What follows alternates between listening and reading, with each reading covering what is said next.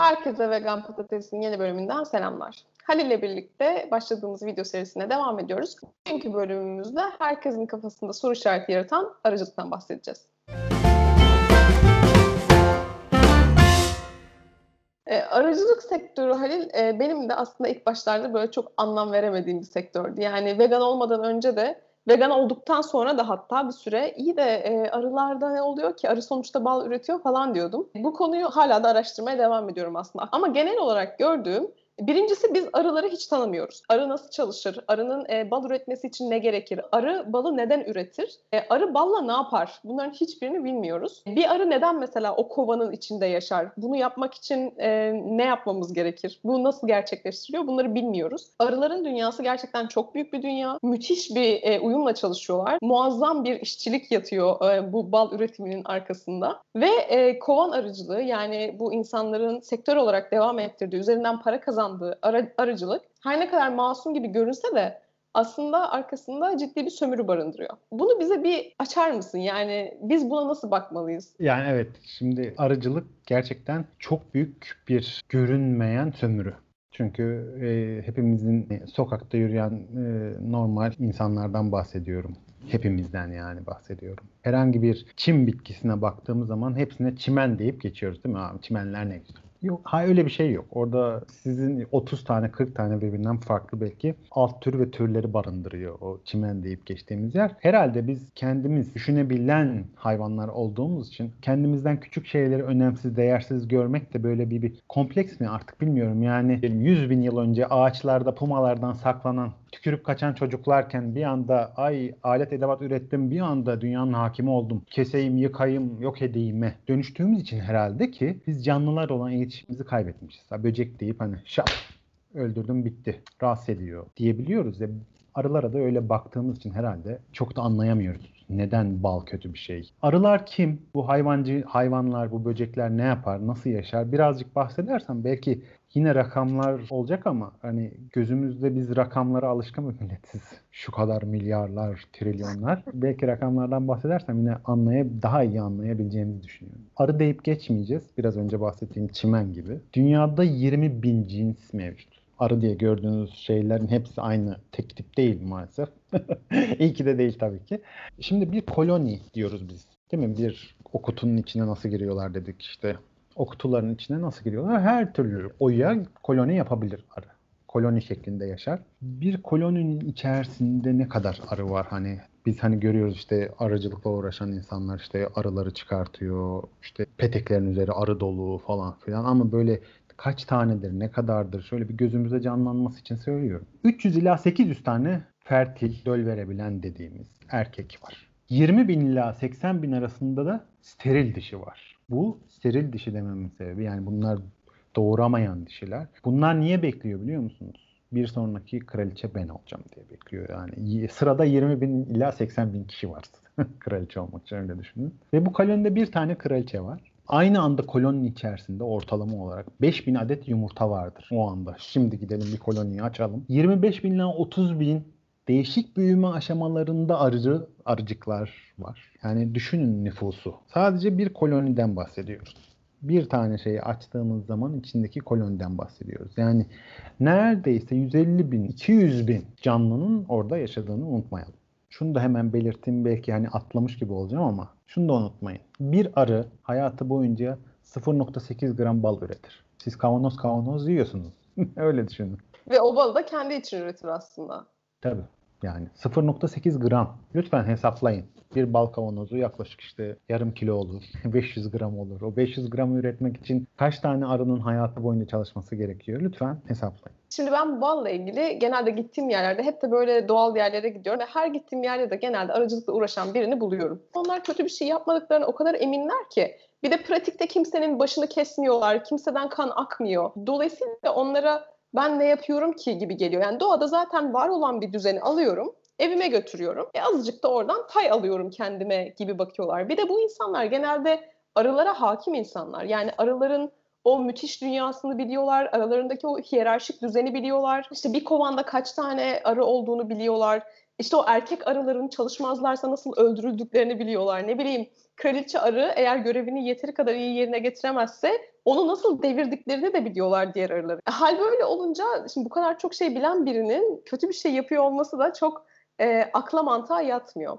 E, fakat mesela bana sürekli söyledikleri bir şey var bu insanların. E, arı onlar da farkındalar. Arı balı kendisi için üretiyor diyorlar. E, mesela bir tanesi şey demişti. Biz zaten kışın bal almıyoruz demişti. Çünkü arıların kışın beslenmek için o bala ihtiyacı olduğunu söylemişti. Ama bunu arı için değil, kendi kolonileri orada olmaya devam etsin diye yapıyorlar. Yani arı ölmesin ki tekrar bal alabilelim. Yani işin aslı hani o çok e, tonton gibi gözüken durum aslında hiç öyle değil. Bir de şey iddia eder mesela genelde arıcılar. E, arıların dünyadaki yeri çok önemli tabii ki. Bitkilerin e, çoğalmasını arılar sağlıyor büyük ölçüde. E, o yüzden arıcılığın devamının sanki dünyanın devamıyla e, paralel giden bir şey olduğunu düşünüyorlar. Yani arılar var. Biz ne kadar çok arı üretirsek o kadar çok dünyadan verim alırız diyorlar. Hakikaten burada bu kovan arıcılığının dünyanın devamına, işte ekosistemin devamına bir etkisi var mı? Olumlu olarak etkiliyor mu? Ne bileyim kovan arıcılığı yapılmasa bugün sistemimiz çöker mi? Çok güzel bir soru. Gerçekten böyle bir algı var. Ben de tabii işim gereği öyle yerlere gittim ki hani burada insan nasıl yaşıyor ya dediğim köyler de var.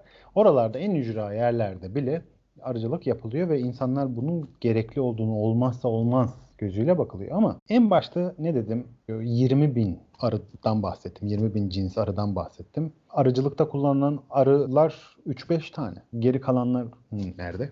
Kalanlar nerede? Yani siz bir ekosistemi devam ettirmek için o ekosistemin bütün bireylerini doğru bir çevre sağlamanız gerekiyor. E 3 tanesini ayrıcalıklı tutalım. Geri kalan 19.997 tanesi ne yapıyorsa yapsın canım. Var işte geri kalan. Dünya yeter. Düşüncesinden kaynaklanıyor maalesef. Ya işte kaygılarımız var. Parasal kaygılarımız var. Ben arıcılık yapan insanlarla konuştuğum zaman işte gübre pahalı, o pahalı, bu pahalı. Arıdan para kazanıyoruz diyen bir sürü insanla da karşılaştım. İşte bunlar bizim maalesef yine bilgisizliğimizden, maalesef dünyayı bilgi çağında bile dünyayı takip edemememizden kaynaklanıyor. Şöyle örnek vereceğim. Dünyada ne kadar bal üretiliyordur? Ne kadar bal üretiliyor? 1,5 milyon ton üretiliyormuş. Türkiye 110 bin ton üreten bir ülke ve ikinci sırada. Bizim 8 milyon adet kovanımız olduğu varsayılıyor. Yani 8 milyon kovanla biz 110 bin ton bal üretebiliyoruz. Ticaret hacmi de dünyada 2 milyar dolar. Şimdi söyleyince çok gibi geliyor. Ama işte ülkemizin yatırımlarını düşünelim, ülkemizin iç borcunu, dış borcunu, alacağını, vereceğini hesapladığımız 2 milyar dolar gerçekten hani 2 milyar dolar ne ki? Dünyanın en zengin insanları sıralamasına giremezsiniz 2 milyar dolarınız olsa. hani düşük bir rakam. Şöyle örnek vereceğim. Ayrı bir sektör var değil mi? Kesme çiçek yetiştiriciliği. Kesme çiçek yetiştiriciliğinin sadece Avrupa'daki pazar payı 10 milyar dolar. Yani biz övünmeyelim. Ay üretiyoruz, şöyle yapıyoruz, böyle yapıyoruz. Ya ne üretiyoruz? Kaç paralık üretiyoruz? Neye değ değiyor mu? Çevreyi katletmeye, ekosistemi bozmaya değiyor mu? Bunu bir düşünmemiz gerekiyor. O yüzden diyorum ben her zaman arıcılığın çevreye katkısı olamaz. O olamaz. Çünkü siz ekosistemi bozacak bir hamle yapıyorsunuz. Şöyle de örnek verebilirim. Belki bazı insanların aklında daha farklı oluşacaktır. Hani daha önce konuşmuş muyduk hatırlamıyorum ama na vegan, vejeteryan ve vegan insanları düşünelim. Na veganlar kayıtsız şartsız ben padişah benim geri kalan her şey benim kulum gibi dünyaya bakıyor. Vejeteryanlar da biz aristokratız abi. Yani biz belli bir grup var ama yine bizden aşağıda olan insanlar da var diye bakıyor. Vegan olanlar da herkesi eşit bakanlar diye tanımlayabilirsek. Arıcılık da böyle işte. Arıcılık çok iyi. E işte lazım. Hayır lazım değil. Sizin para kazanmanız için lazım. Siz arıların içerisinden seçtiğiniz belli bir gruba yaşama alanı sunuyorsunuz. Gerekirse kışın besliyorsunuz. Onları koruma altında tutuyorsunuz. Çoğaltmaya çalışıyorsunuz. Ama geri kalanın ne olduğunu hiç umurunuzda değil. Çünkü bilmiyorsunuz bile. Bu mantıkla hareket edersek zaten arıcılığın direkt ekosisteme nasıl etki ettiğini anlayabiliyorsunuz. Çünkü şöyle düşünmemiz lazım. Bir bal arısı bütün çiçekleri polenleyebilir mi? Bir düşünelim. Ya da eşek arısı hep kötü müdür? Birazcık bir araştırmayla Google'a kaç bin arı çeşidi vardır? hangi arılar hangi bitkileri polenleştirir, tozlaştırır, döllemeye yardımcı olur'a baksak tamamen kafamızdan sorular kalkacak. Herhangi bir dogma söz konusu olamaz çünkü bilimle uğraşıyor. Peki şeyde mesela bunun zararı var mı ya? Tamam bir faydası yok dedik. Peki zararı var mı yani faydası yok da zararı da olmasa bari. zararı şöyle olabilir. Yine daha önce belirttiğim gibi düşünsenize bir yerde bir tür sürekli çoğalıyor, çoğalıyor, çoğalıyor, çoğalıyor. Çoğaltıyorsunuz el birliğiyle, destekliyorsunuz. O kadar çoğalıyor ki bu sefer bir şey bir yerde çoğaldığı zaman ona ait olan hastalıklar da çoğalıyor. Ama bu hastalıkta diğer türler de etkilenebiliyor. Hemen aklınıza kuş gribi ve domuz gribi gelsin lütfen. Aşırı üretim nedeniyle o hayvancıkların kapalı alanlarda üst üste alt alta durmasından, hijyenik olmayan ortamlarda onların doğal ihtiyacı olan kadar alan olmadığı için dünyada beraber yaşamalarından dolayı belli hastalıklar çıkıyor ve bu hastalıklar yüzünden insanlar ölüyor.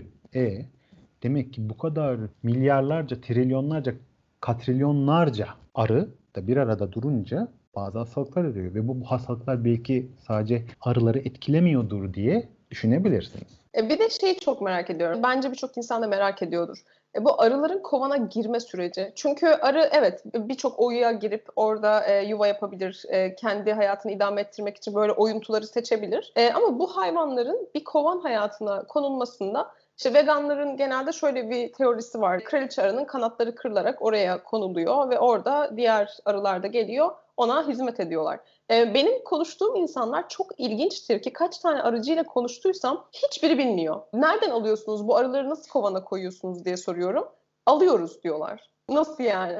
Gidip alıyorlarmış. Bunun bir pazarı varmış. Yani hiç kimse işte şuraya bir tane arının kanadını kırıp da koyayım demiyormuş yani o arıcılığı yapan insanlardan. Gidiyorlarmış e, koloni satan insanlardan koloni satın alıyorlarmış. Ve sen eğer biliyorsan bunu açıklayabilir misin? Yani şu bir artık aydınlansın bu konu. Veganlar mı çok abartıyor? Nasıl koyuyorlar bu arıları bu kovanların içine?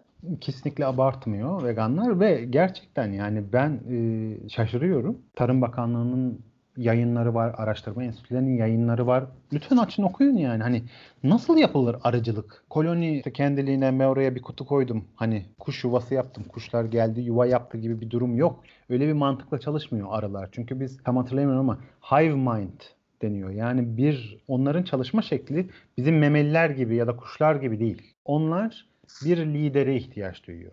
Ve bu lider işte bu kraliçe dediğimiz her sene ana dediğimiz işte kraliçe satışı oluyor ve her sene bakanlığın okuyanlar bilecektir ya da çalışanlar hani üzerinde farklı renkle satılır. O seneye ait olduğu. İşte bu sene yeşil renk var araların üzerinde. Çünkü belli olsun diye bir de renk kovanın içerisinde belli olsun diye bir de renk var. O seneye ait olup olmadığına dair.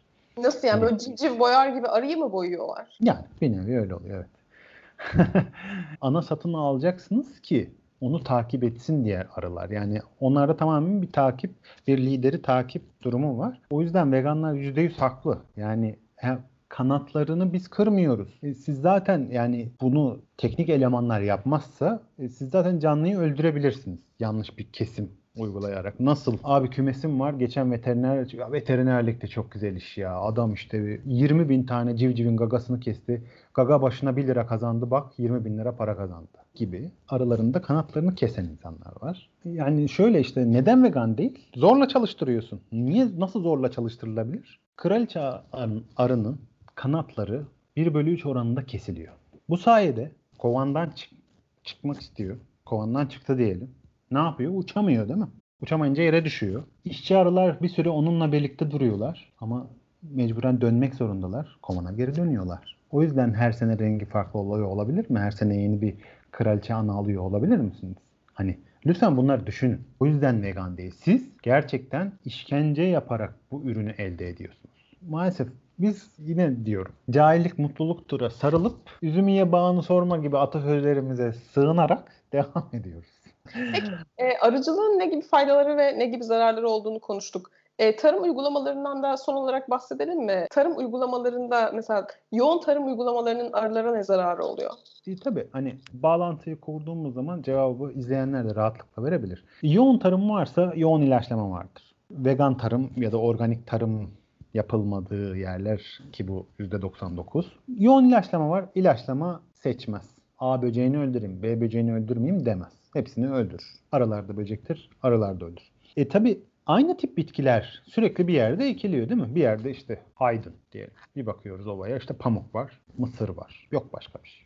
E sürekli pamuk ve mısır üretiliyorsa e, sadece pamuk ve mısırın polenleriyle yaşayan, onu tercih eden arı türleri orada olacak. E, geri kalan nerede? Geri kalan otomatikman sürülmüş oluyor. Yoğun tarım yapmak işte böyle bir korkunçluğa da neden oluyor. E tabi tarım alanı açmak için doğal habitatı yok ediyorsun. Senin yabancı bitki dediğin o toprağın öz evladı. Sen oraya dışarıdan yabancı bitki ekiyorsun. Yabancı bitkilerle mücadele etmek için ot ilacı atıyorsun. Onlar yabancı bitki değil ki. Orası o onun evi. Sen kendin yoğun tarım uygulaması yaptığın zaman orada yaşayan bitkiye de zarar vermiş oluyorsun. E insanlar çalışıyor değil mi? Bir sürü insan çapa yapıyor, traktörler geçiyor, biçer döverler geçiyor. Şimdi düşünsenize siz şehirde oturuyorsunuz, yan binayı yıktılar, yapıyorlar. Uf bitse ya bu sene de hiç inşaat bitmedi diyorsun. E evinin tepesinde biçer döver gezdiriyorlar adamı. Yani rahatsız olma gidersin. Değil mi? O da gidiyor işte. O terk ediyor. Onun orayı terk etmesi de otomatikman bir sürü farklı çiçeğin orada ürememesi neden oluyor. Tek tip bitkiler üremeye başlıyor. E ekosistem bozuluyor. İster istemez. Hepsi işte zincirleme maalesef. Umarım bu bölüm e, özellikle arıcılığın nasıl bir etkisi olduğunu ve neden balın vegan olmadığını bilmeyenler için aydınlatıcı olmuştur. Ufak ufak sonuna geldik. Eklemek istediğim bir şey var mı? Belki aklınızda şu kadar hani ufak bir şey kalmıştır. İşte ya ben bombus diye bir şey gördüm. Arı değilmiş. İşte seracılıkta da kullanılıyormuş falan filan. Kısaca söylemek gerekirse bombus diye yani bal arısı yerine kullanan bir böcek var. Yani böyle çok güzel tüylü tüylü arılar var ya onlardan mı? Aynen bumblebee diyoruz. Hmm. Bombuslar. Niye tercih ediliyorlar? E, çünkü nektar içmiyor bunlar. Bunlar sadece polen yer. Bunların satıldığı kutularda şekerli su var. Şekerli suyundan içer işte gün doğumundan gün batımına kadar çalışır. Yağmurlu kapalı havalarda da aktiftir. Mesela normal arıları göremezsiniz kapalı havada ama bombuslar yağmurlu ha- kapalı havada da çalışır. Yanında gezebilirsiniz rahatlıkla üstünüzde gezebilir sokmaz. Ee, şöyle örnek vermek gerekiyor. Bir kutu bombus bir haftada 10 milyon domates çiçeğini polenleyebilir. Arı ve arı türevlerinin de böyle bir sömürüsü de var. Yani biz serada üreteceğiz diye e, kolonisinden koparıp ya gel sana bir 5 yıldızlı tatil ısmarladık ya bak ne güzel sera işte deyip halbuki böyle sömürüler de var ama hadi onlar çok detay kaçıyor. Gerçekten aklınızda kraliçenin kanatlarının kesildiği kalsın en temel olarak ve gerçekten bir arıcığın sadece bütün hayatı boyunca çalışıp dediğini bir gram bile bal yapaması kalsın. Bu bayağı köle ticareti. Bunun başka bir açıklaması yok. Hani e, bir de balı niye yiyorsak zaten niye balı yiyoruz? Hani bu, bu da bence ayrıca düşünülmesi gereken bir şey. Yani yenilebilecek onlarca şey arasından neden bal? Bunu da bir düşünelim. Çok teşekkürler Halil bilgilerini bizimle paylaştığın için. E, Halil'le çektiğimiz video serisi devam ediyor. Önceki bölümlere hem YouTube kanalımızdan hem de podcastlerimizden ulaşabilirsiniz. Halil'in sosyal medya hesapları aşağıda açıklamada yazılarına da Vegan Gazete'den ulaşabiliyorsunuz. Sonraki bölümlerde görüşmek üzere, hoşçakalın.